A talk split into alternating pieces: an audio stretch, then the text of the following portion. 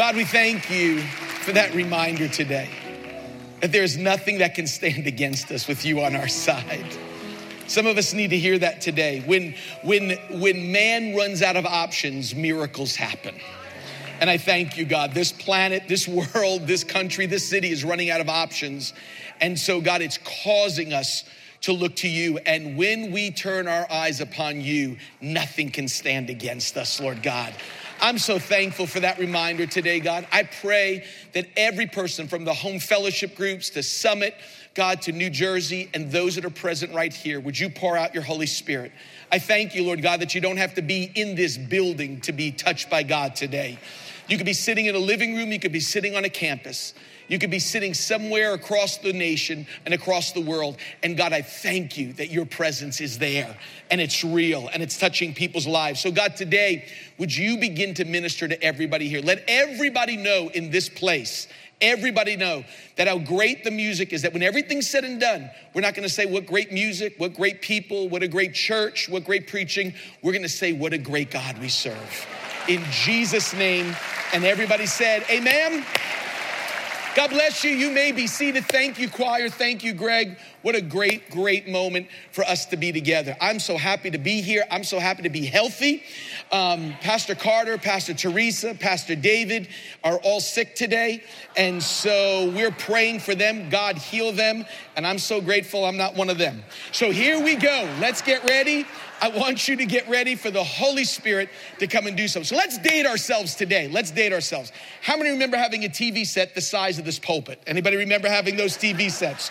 Okay, let's let's continue it on. Okay, how many remember when you turned it on, it was a white dot that used to open up and then into the picture and used to, we used to call that let's warm up the TV set. Okay, how many remember those? How many remember we had tubes in the back? Remember those?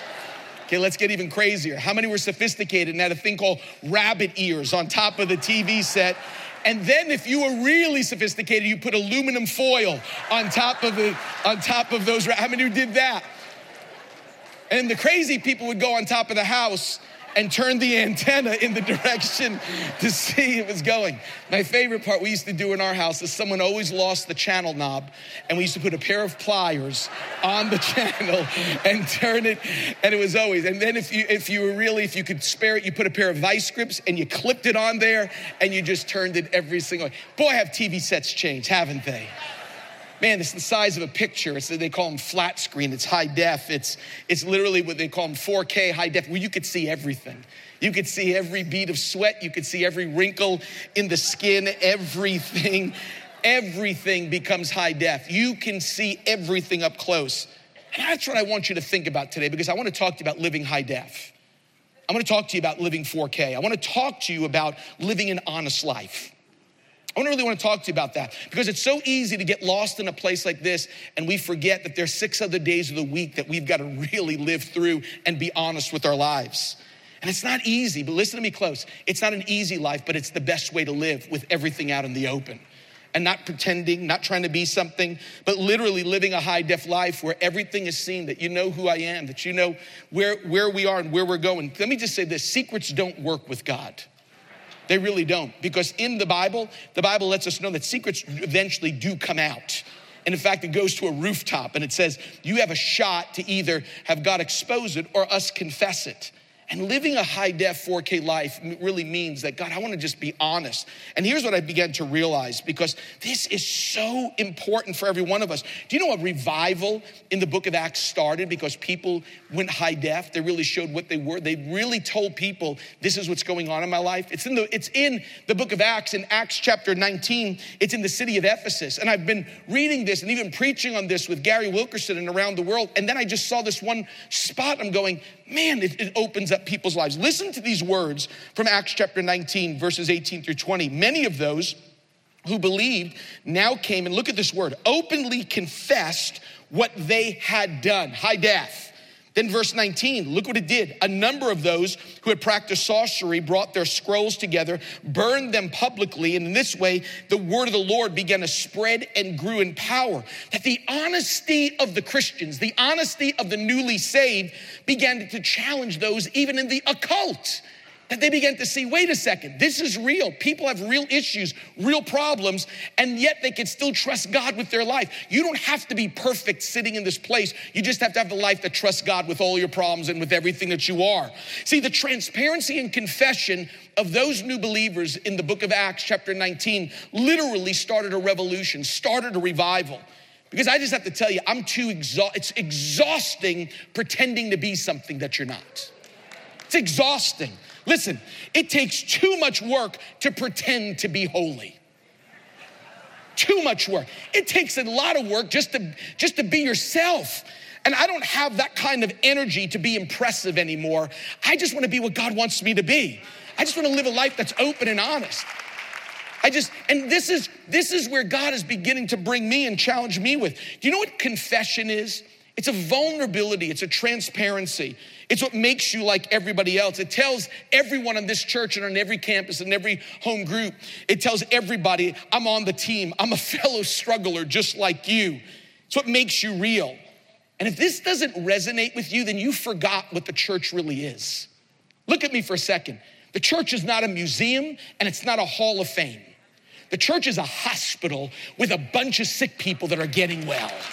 That's what the church is. And if you look up here, the choir and everyone, and if we portray to you that we're Hall of Famers or we're or we're uh, that we're in a museum, we've missed what the church is.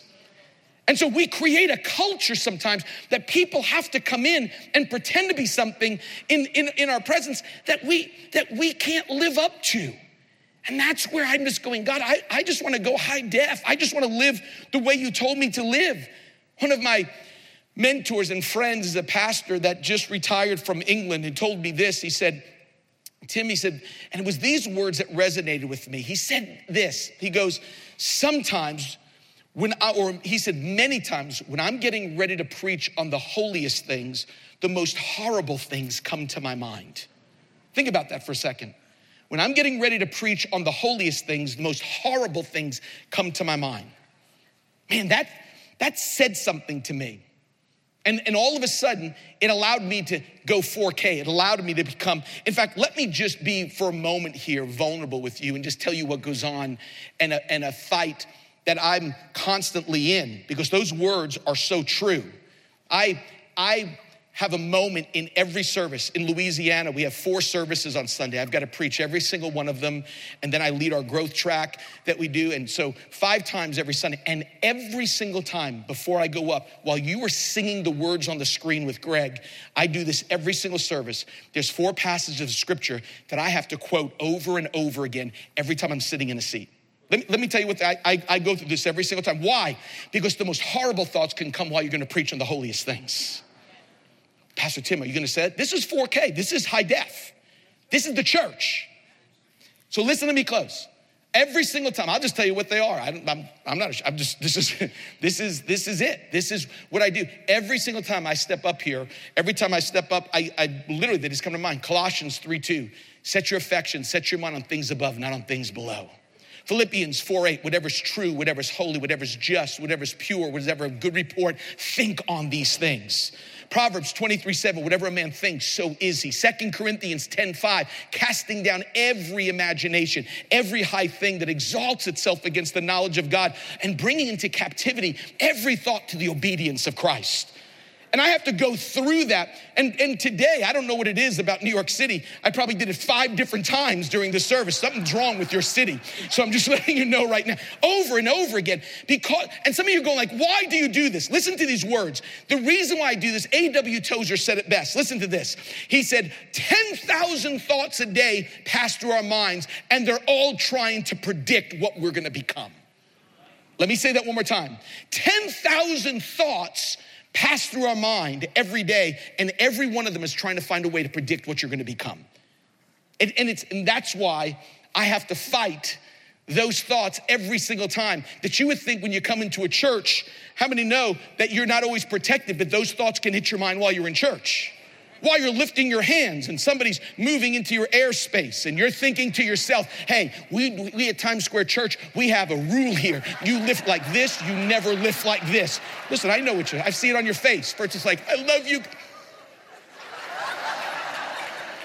They must be a visitor. Let me tell you Let me tell you an amazing story, and let me tell you a crazy story. Both connected. This is, um, many of you know that Cindy and I pastored in Detroit um, Michigan for three decades. We've worked on the streets, worked in some of the hardest areas of Detroit, and some people don't know this about Detroit. They know it as the auto capital, as the as the birthplace of Motown. But one of the things that people don't realize about Detroit, it is the second largest Arabic concentration in the world, second to the Middle East. There are areas of Detroit that everything's in Arabic. There's areas of Detroit that were close to us that they would send out the call for prayer to the, from the mosque every single day. Just all around us, we would, we would hear it all the time. Many people forget that about Detroit. So when we would begin to see conversions, those going from Islam over to Christianity, it was a big deal. And I'll never forget the story of a, of a woman named Minaz who got saved, and I had the privilege of baptizing her, who was having, as a teenager, visions and dreams of Jesus while she was in Iran. I, and, and I'm telling you, folks, listen to me close. It, that is happening all over the Middle East. That God is going, you can try to keep me out, but you can't keep me out the way you think that you're gonna keep me out in, by making Christianity illegal. God can appear in dreams, He can show up Himself. God can do whatever He wants to do. That's why, think about this that the number one country in the world with the most Christians, Christianity is illegal, which is in China. It's not the US, it's China. And God goes, Watch me do what I do. I'll show up and save an entire nation. That's what God does.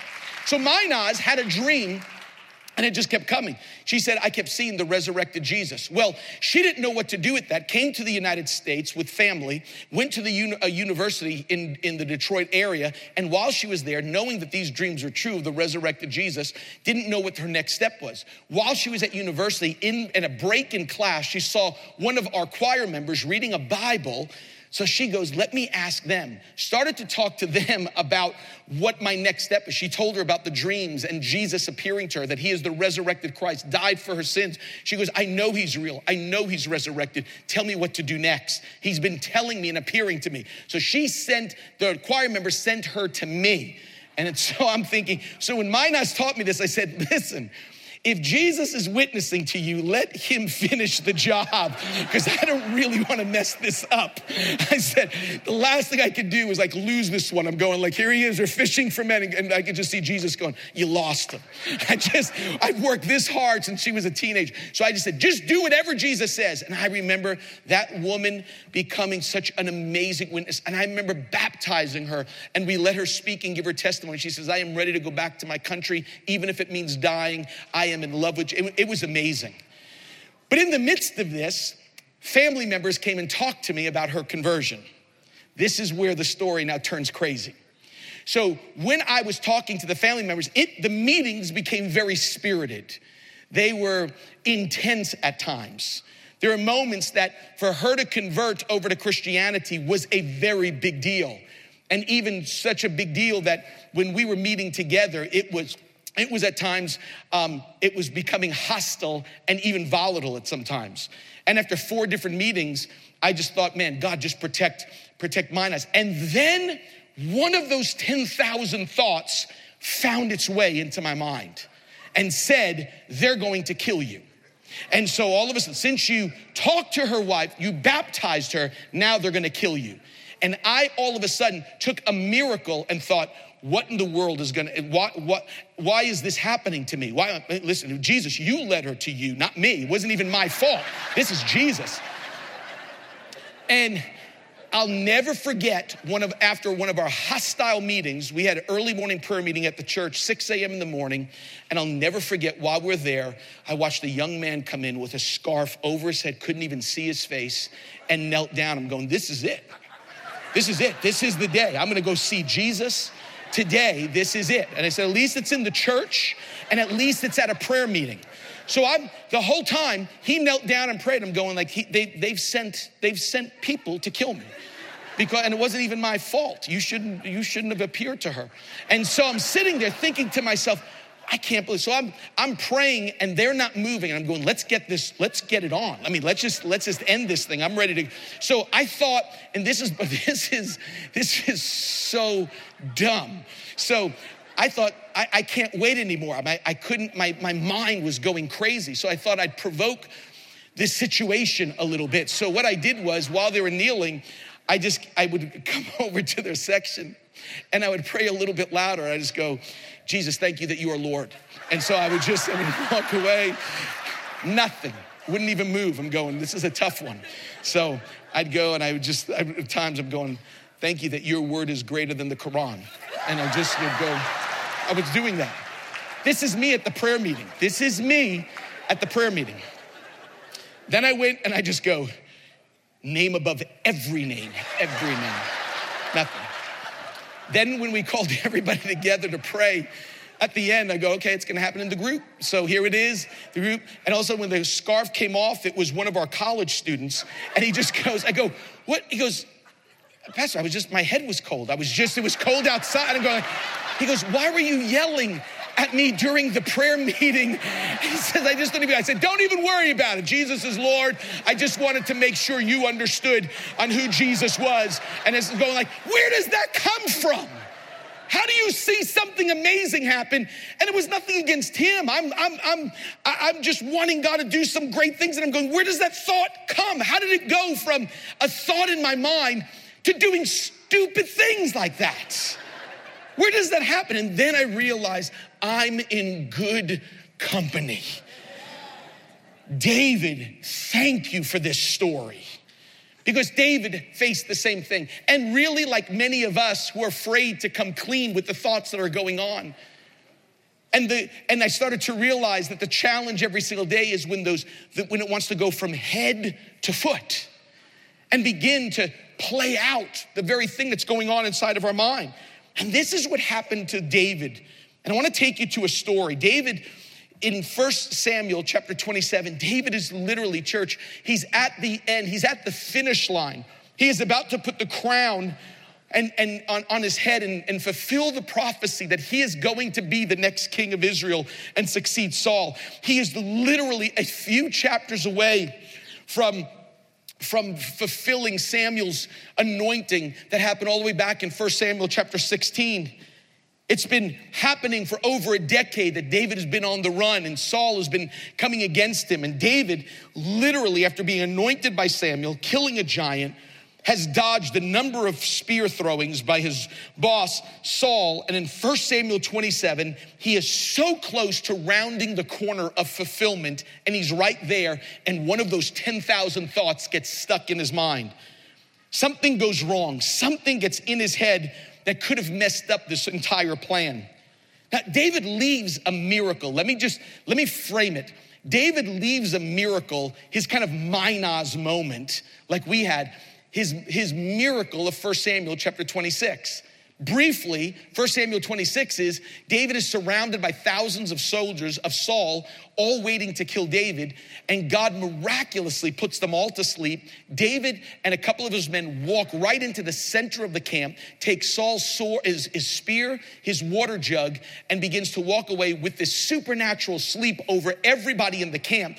And God begins to show Saul and even all the men that this is going to be the next king. Literally, God performs a miracle.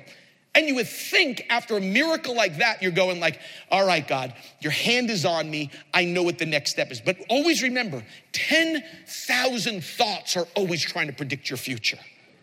That's why I sat in that seat next to Pastor Patrick and Pastor Peter. And while we're singing, I won't go back, I'm going 2 Corinthians 10, 10 5, Philippians chapter 4 8, Proverbs 23 7, Colossians 3 2, because I know one of those thoughts want to find its way. And it did the very thing for David in 1 Samuel 27. Think about this. He just sees the hand of God in chapter 26, and then chapter 27, something happens. Listen to it. Verse 1 But David thought to himself, here's the thought, here's the 10,000 thought that got through. One of these days, I'm gonna be destroyed by the hand of Saul. How do you end up with that? God just delivered you. The best thing I can do is to escape to the land of the Philistines then Saul will give up searching for me anywhere in Israel, and I'll slip out of his hand. But Dave, so David and 600 men with him left and crossed over to Achish, who's the king of Gath. And verse 7 says, And the number of days that David lived in the country of the Philistines was a year and four months. Do you see what just happened? This is after a miracle deliverance from Saul's hand that instead of praising God, David doesn't know if he's gonna begin to see tomorrow. Something gets into David's mind, some rogue thought gets deep into his mind and, and is now starting to move him in the wrong direction. The mind battles seem to become stronger than the miracles that just happened in his life. The mind battles seem to start beginning to go from head to foot and getting David to start to move into a direction that he should never have gone. And that's why it says in verse one, look at this David thought to himself. That's the mind battle. And always remember this it's not that mind battles won't come for us as Christians. There will always be battles of the mind, but the battle is stopping it from going from here to down here. That's always the fight that every one of us has because they're always gonna come. We're always gonna face those things. You, you lose when you act out what you're thinking. See, the head for David was verse one. The feet, when he gets 600 men to go with him, that's verse two. Head, he thought to himself, I'm gonna die. Verse two, let's just get 600 men and let's just go to the land of the Philistines. Let, let, let me pause here for a second. Listen close, Times Square Church. Galatians 5:16, Paul addresses those mind battles and he reminds us that you're going to face those battles, but you never have to walk those things out.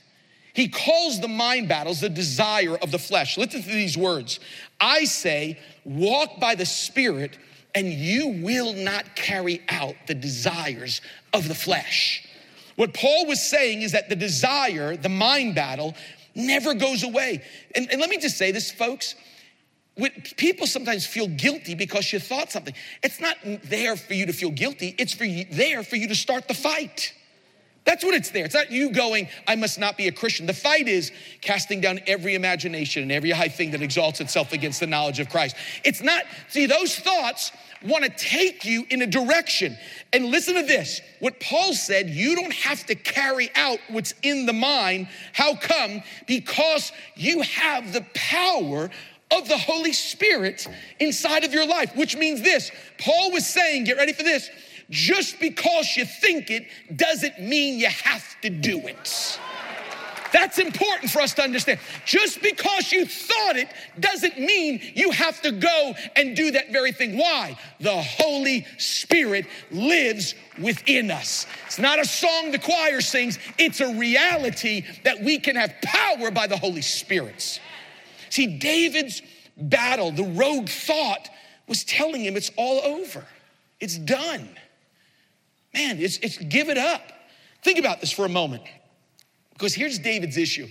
I want you to think about this for a second. As I was going through this, thinking of the 10,000 thoughts that are trying to predict my future, my wife's future, my family's future every single day, this is what I thought about as going 4K, going high def. Listen to this. David, when it says David thought to himself and that conversation went on in his mind, listen, Times Square Church, this is important. David keeps silent about something he should have confessed. Let me say that again. I want everybody to hear this. David keeps silent about something that should he should have came clean on. This is huge. And, and, and let me just pause here for a moment. I want everybody to look this way. I, I am not preaching this today for anybody to clap. I'm preaching this today to save your life. I'm serious. This is huge for some of us today, and I'm gonna explain to you why. Listen, people are afraid to tell others what's going on inside of them. And drop this down you're only as sick as your secrets. You're only as sick as your secrets. Where are the secrets? They're all showing up up here. I was reading a book and it was talking about these five levels of communication that people go through. Let me just read, let me just read to you the five levels of communication. He says, he says it goes from superficiality over to the, the high def, the transparency. Let me just read them to you. He says level one is cliches. You know what that is. That's what happens in the lobby. How you doing? Blessed, highly favored. You, you know what that's like. How are you? Hallelujah, holla back. Okay, you we all know, we all know those things. And what, did you, what is that? Nothing. It's just, it's just, you're just going like, hey, God bless you, good to see you today. It's nothing. When, when Pastor Patrick or Pastor David Ham goes, hey, greet your neighbor, let's just be honest, you weren't going very deep into that relationship. And you go, hey, brother, that means I forgot your name. And so when you sit there and you go, it's cliches, that's all it is. He said the second level, he calls it facts and reports. You know what I call that? That's Yankee talk. That's all it is. Glad they signed Severino. I'm glad that, man, what's gonna happen this year? What's gonna go on? It's just facts, it's just facts, it's just talk. It's just, what's the weather gonna be? It's, it's, it's just truths, true things, it's newsworthy. He says the third level is called opinions and judgments. Most people never get here. This is when you get off the fence of neutrality, and then all of a sudden, you, you have the risk of being disagreed with. Listen close. It's, it's Trump or Pelosi. It's wall or immigration. It's, it's, it's now an abortion law that's been signed by your state. Many people are afraid to go there. That's when all of a sudden you get off and now you know where you're at. Most people won't even do that. They'll be very quiet. This is where you decide do I say CNN or do I say Fox News? That's what happens. People are afraid to say that. We live in a time that they're afraid to say that. He says there's a fourth level, and he calls it he calls it feelings. And he says this is rarely traveled. It goes like this I feel sad. That really makes me angry that you did that. Or you intimidate me. It was hurtful comment that you made to me. I like when you're around. I feel secure. This is when we unmask what's going on in our lives. And then he says the final, he calls it maximum truth. This is the deepest level. It's here there's affirmation, rebuke, there's encouragement, there's confrontation, there's forgiveness, and there's con- confession. This is where all of a sudden that David never got to. You can talk cliches, you can talk facts, you can even traverse and go over to, to opinions and judgments. But none of that even sets people free. And Times Square Church, I want you to listen really close today. I want you to listen really close. When you confess your sins to God, here is the greatest thing to know you will be forgiven. Okay, now listen. First John 1 9 says this if we confess our sins, he is faithful and just to forgive us our sins and cleanse us from all unrighteousness. How amazing is that? That when we confess our sins to God, we get forgiveness. How many know that's good news today? Okay, now bear with me because now I'm about to make you feel really uncomfortable. Here we go. If you want forgiveness, confess to God. If you want healing, you talk to the godly. What? You ready for this? James 5:16. Here's what it says. He says, "Therefore, confess your sins to one another and pray for one another so that you may be healed." So some of you are going, I've been forgiven, but I can't get set free. It's because you're trying to pretend to be something that you can't be and you can't do, and you need the body of Christ. And when you simply go, all I need is Jesus, then you're taking out half of the equation. Why are you mad? I don't even know. Because I want you to be healed today. See, we don't get healing. See, God set it up this way that the church doesn't work when all the seats are facing this way and you listen to one man. We have been given the body of Christ and each other to walk this journey out together.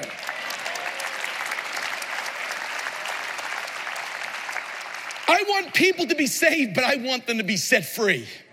I want people to be forgiven, but I want them to be healed. That's why this is so important. When you, listen to me, healing doesn't even come from the church, healing comes when you are honest with the church. You don't just walk in here and go like, I feel good. No, no, no. It comes when you talk to the right person. And always make sure you understand if we confess our sins, listen to what he says here confess your sins one to another so that you may be what? Now, listen what it says. And then it says, the effectual, fervent prayers of a righteous man, what does it do? What he just did. That's not a prayer meeting verse, that's a walking with believer verse.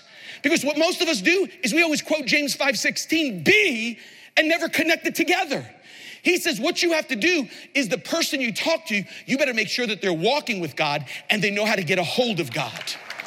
Because listen, if you're going through something, the last person you want to call up is your boo. Boo, this is what I'm going through. This. Is, I don't need you, yeah, I feel you. I don't need you to feel me.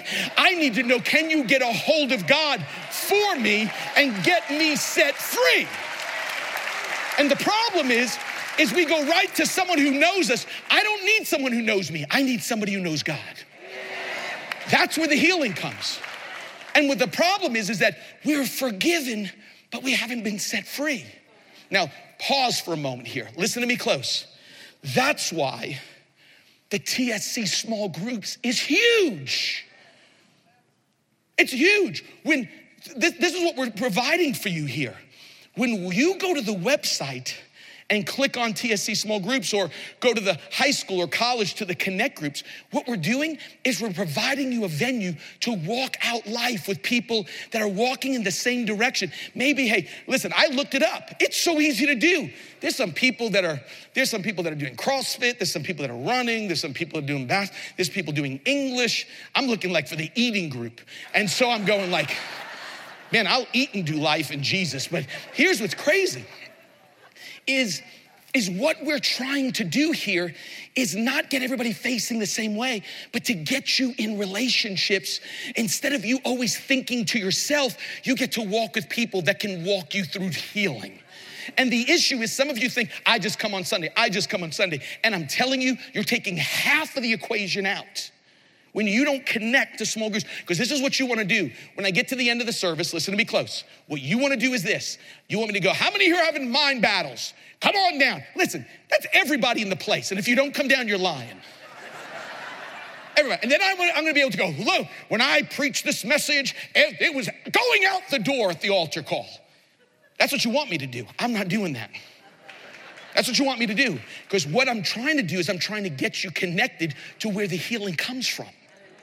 Because what you don't want to do is go to the website to get involved with people's lives because you got to go high def with who you are. You can't be part of people's lives and still pretend because it really takes a lot of energy to do that. It's getting connected. And this is the challenge for us. Folks, I love you. I've been here for so many years. It's the challenge. And that's why I'm so appreciative what Treg is doing, what Pastor Patrick is doing. But the goal is not to get you to a counseling office. The goal is to get you walk this thing out with believers in your life. If David just could have talked to somebody, if David would have just said, Hey, I know God just did a miracle, but I feel like I'm gonna die. Why, why, why couldn't you say that? Because you're David. You gotta lead the choir. You just wrote Psalms. How in the world can you think those thoughts? You have no idea what goes on up here. But I'm just gonna tell you this God does. And here's the deal He says, even though it goes on up here, it doesn't have to go down there. And I've got people that I can talk to and say, hey, pray for me. This is getting crazy. But some of you, what happens is because you're not up close, then the danger of hypocrisy comes the danger of trying to pretend. And it just doesn't work that way. Here's the thing the magnitude of David trying to pretend on this is so important here. Listen, verse 2 says David crossed over. Listen to this, but not just David, folks. It says 600 men and their families crossed over with David to, you ready for this? He goes to the Philistine, not just, well, I'll get to this in a second, but here's what's crazy. When you have nobody to stand with you, then you're gonna bring a whole bunch of people in your circle into your battle. When you when you don't begin to go to go high def, when you don't go 4K, when you don't go, hey, this is what's going on, then we either confess to a godly person or we bring a whole bunch of wife, children, family into the battle that we're about to enter in. And all of a sudden we find ourselves all the way down the road. And what's the crazy region for David? It's Gath. Gath. Let me explain Gath to you. What was the name of the giant that David killed with a stone? Goliath. But it's interesting, he's not introduced as Goliath, he's called Goliath of Gath. Do you know where David was going? He's going to the hometown of the giant he cut the head off. That's crazy. He was about to go, we can't do this. Let's just go to the Philistine country. The Philistines, and stayed there a year and a half. David somehow thought, I'm gonna take 600 families with me, bring them over because of one thought that went from head to foot, bring them over, and all of a sudden, all these folks come along with them. Listen to me close. To not confess is selfish. You're more concerned what people think about you than the lives who are gonna go in the wake of your consequences. Do you understand how important this is? When those 10,000 thoughts and one gets through, I don't want to bring people on this journey with me that don't need to go there. The missing element in healthy marriages, even, and healthy relationships is confession. I don't want to be, let me just tell you this, listen to me close. I don't want to be a good apologizer, I want to be a good confessor. I don't want to apologize after I mess up. I want to begin to confess it when it's up here before it gets down here. I want to go, God, put people in my life that will walk me, walk with me on these things. See, when you confess, you're taking the legs out from, under, from something growing bigger in secret. When you confess, you're shedding light on lies that incubate in darkness. When you confess, you're building trust from vulnerability and not portraying to be invincible. Listen, you still with me? Okay. High def. Here it is. So, 20 years, I've been married 22 years. And 20 years ago, I was flying to one of the great preachers and friends of this ministry, Pastor Claude Houde in Montreal. Took a late flight out, showing up in Montreal, I was gonna preach for three services the next day. Married two years now and showed up around, oh, it had to be about 10:30 at night, landed at Dorval Airport and got there, got to my room, started unpacking. And when you go to Montreal, everything is in French, everything. So I couldn't understand anything. So I turned the TV on and, and it happened to be the Ten Commandments in French. And so I was watching, I was watching Pharaoh going, and then both some of you didn't know I spoke French, but it's the extent, that's all I know. And so I was going, this is awesome. This is Charlton Heston, and it just it was it was fantastic. I'm unpacking the stuff. Listen to me close. And that night, that night, as I'm unpacking, God, God, honest truth, as I'm unpacking, when the TV, when the show was over, all of a sudden it clicks over, didn't do a thing, to pornography right there in the hotel room. And all of a sudden I'm going, oh my goodness and my first reaction, 10,000 thoughts, wasn't to click it off so fast. I couldn't tell you if it was 30 seconds. I couldn't tell you if it was 45 seconds. But I remember clicking that thing off in, in about 45, whatever it was. I dropped to my knees because I knew the enemy was trying to find something. I knew it. And I felt this thing starting to choke me. I fell on my knees. I go, God, forgive me. And immediately the Holy Spirit said, You call your wife right now.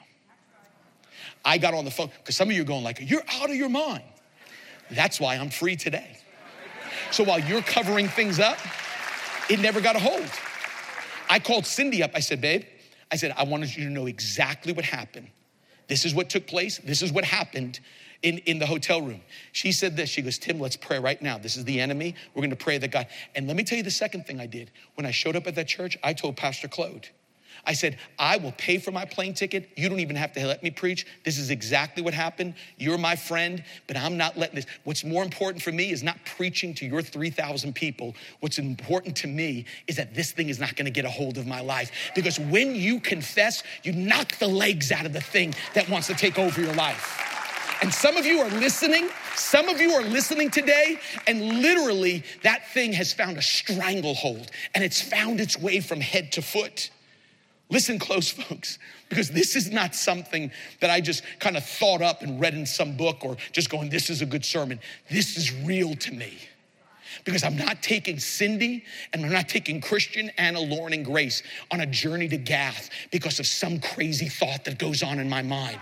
I've got a responsibility to Jesus, I've got a responsibility to Cindy, and I've got a responsibility to Christian, Anna, Lauren, and Grace that when those thoughts come, I've got to find someone to talk to and say, Walk me through this. I know I'm forgiven, but I want healing. And the last thing I want to do is wake up in Gath and go, We've been here a year and a half because I can't seem to get free because being pretending to be something that I was not is just not worth it. And you can look at me and go, I can't believe it. 20 years ago, he saw something on TV. He did. I could care less.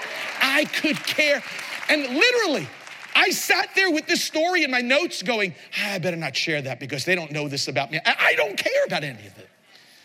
I'm, I'm gonna walk in forgiveness and I'm gonna walk in healing today. I'm gonna tell you that right now. Get this down. Listen, listen. When you confess a mind battle, you are incorporating help. You're getting help instead of con- most people, before it gets to Pastor Patrick's office, before it gets to Pastor David's office, before it gets to leadership's office, we're already in Gath. Can you imagine what would happen if we would have talked about it when it was in its infancy stage? I'm having these crazy thoughts. I'm, man, I, I, feel like I'm, I've crossed the line in flirting with a coworker. I feel like, man, I've been going over to Atlantic City. I've been feeling like I've been doing all. Listen, can you imagine if you catch it before it gets to the feet? And David literally wastes a year and a half in territory he never should have gone. There is no healing in hiding. There is no healing in hiding. There is no healing in hiding. Well, if I confess to my, my spouse, Pastor Tim, if I tell her this, she's gonna leave me. If I tell her this, she's gonna hate me. If I confess, she won't respect me. If I expose what really happened, my marriage is through. Listen to me close. How can something that God ordained be destructive to your relationship? How can that be destructive? I'm just telling you what I've learned is this when I began to live that kind of lifestyle, this is what I've learned. Listen, that small confessions builds muscles for your marriage. Then your spouse fights for you and not against you. That's what I want. When I see somebody with a giant confession, I'm going, it's because they haven't done the little confessions.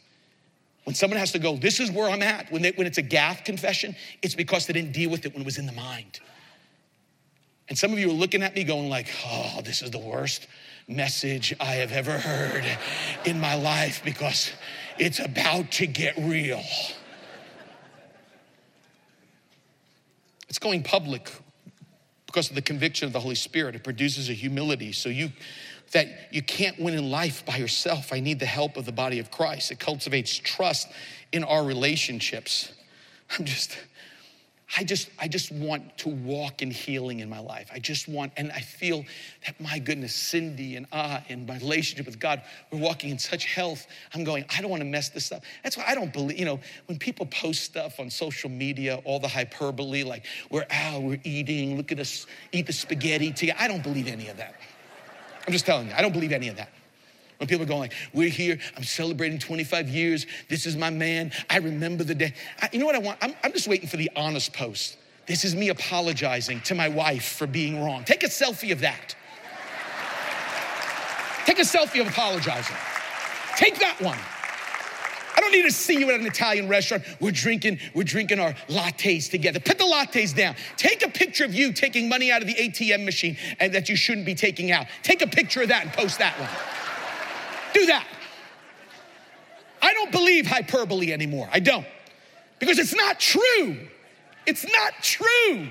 It's not true. We are all fellow strugglers. Welcome to the hospital called Times Square Church. That's what we are. It's a hospital.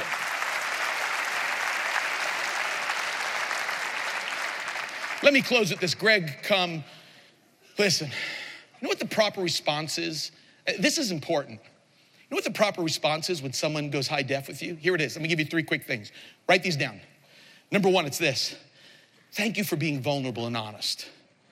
That's what you say. Spouses, friends, thank you for being vulnerable and honest. Number two, how can I help you win? What can I do to bring healing? How can I help you heal?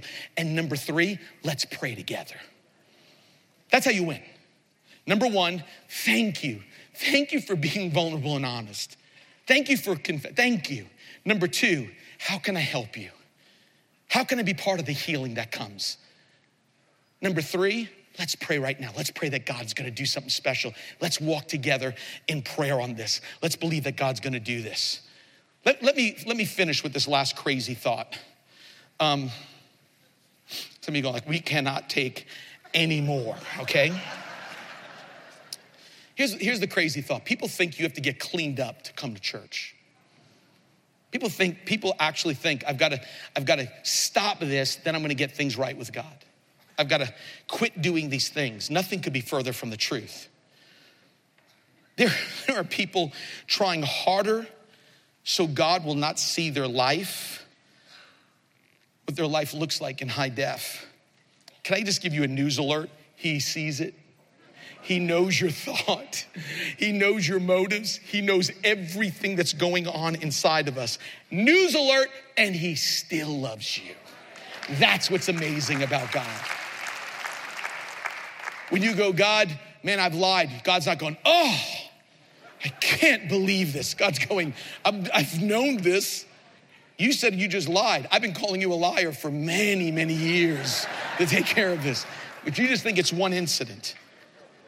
And people will try to spend the rest of their life looking good to try to make God love you, and He already does.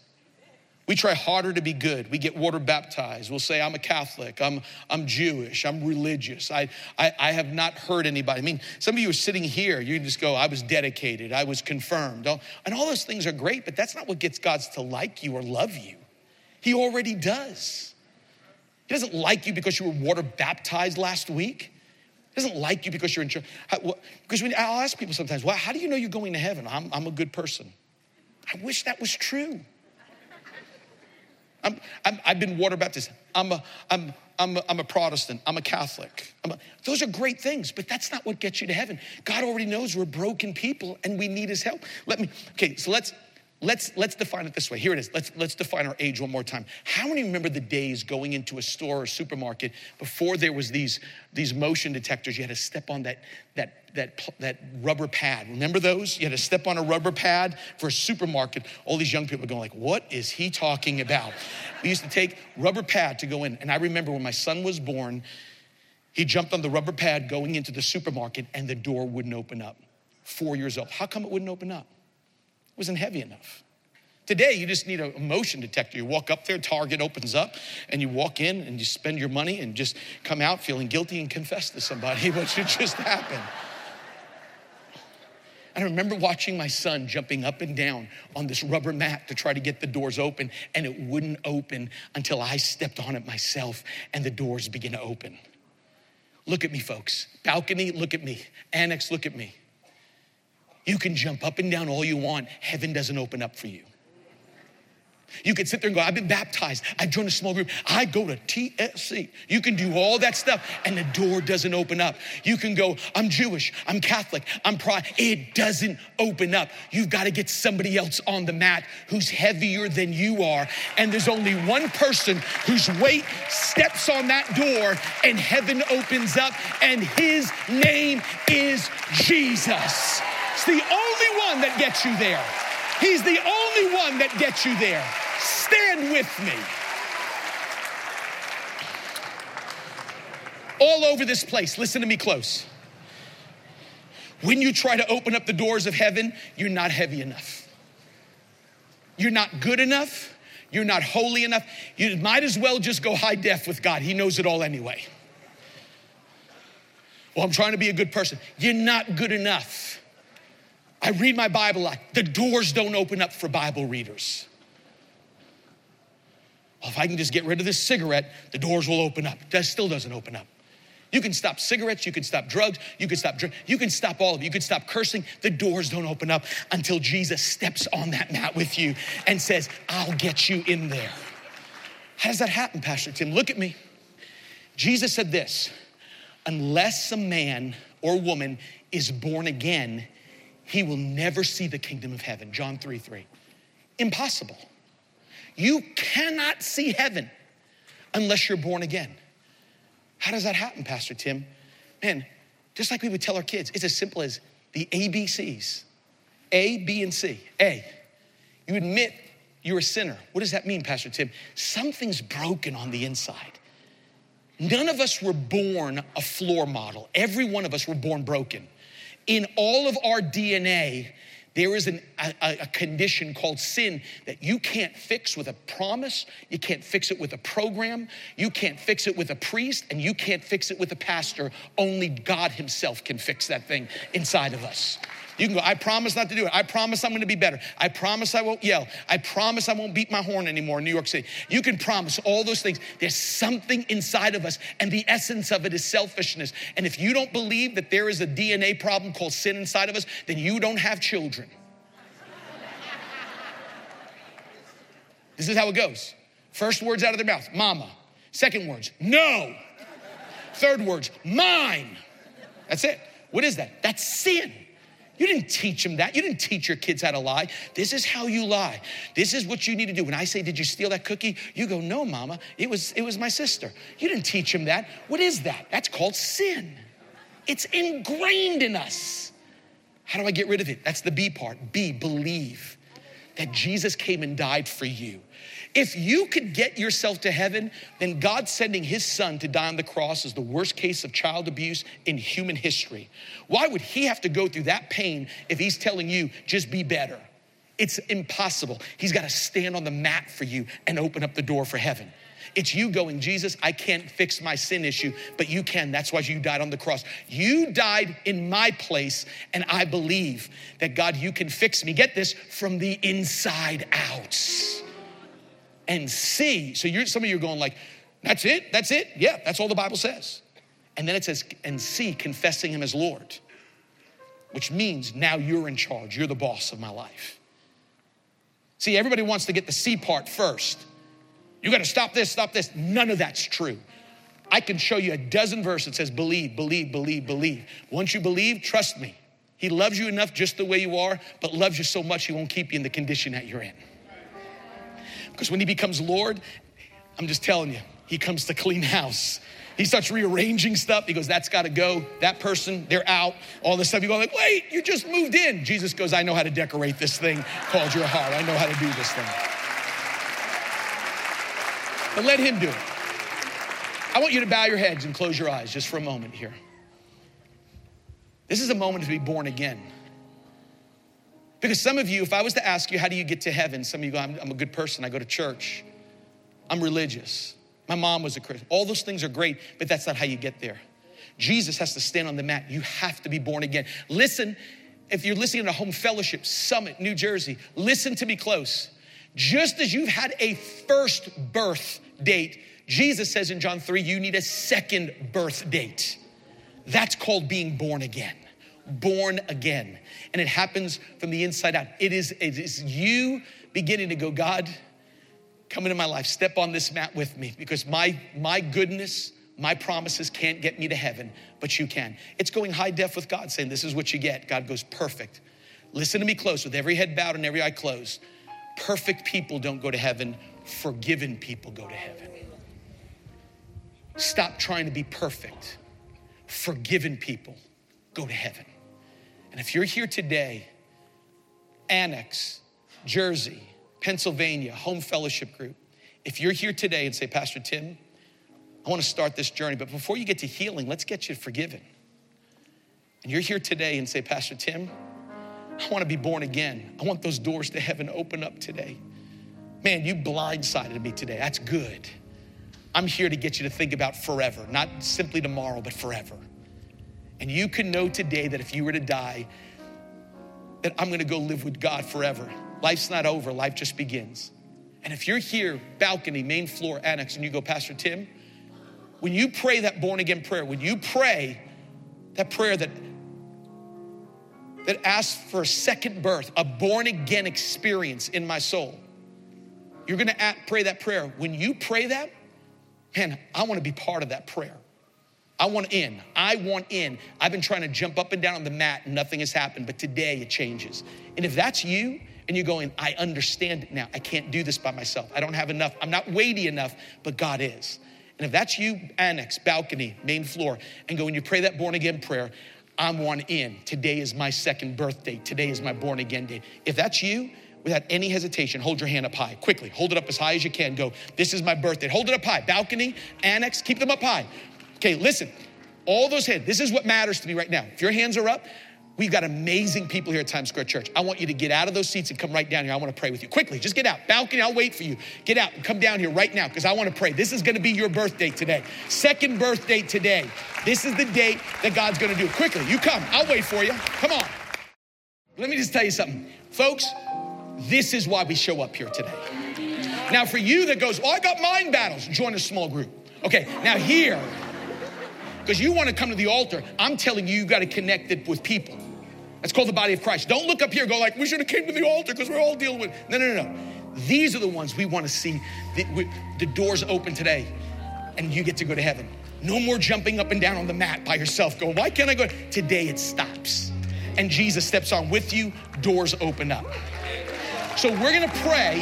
Here's what we're gonna do we're gonna pray and we're all gonna pray together. You're not alone in this. You just got a whole new family today. That's what's exciting. So come on, I want you to close your eyes. I want us all to pray this together. Come on, say this with me. Dear Lord Jesus, I believe you're the Son of God. I believe that on the cross, you took my sin, my shame, and my guilt, and you died for it. You faced hell for me so I wouldn't have to go. You rose from the dead to give me a place in heaven, a purpose on earth, and a relationship with your Father. Today, Lord Jesus, I turn from my sin to be born again. Come on, say this with me God is my Father, Jesus is my Savior, the Holy Spirit is my helper, and heaven is my home. In Jesus' name, Come on. Amen.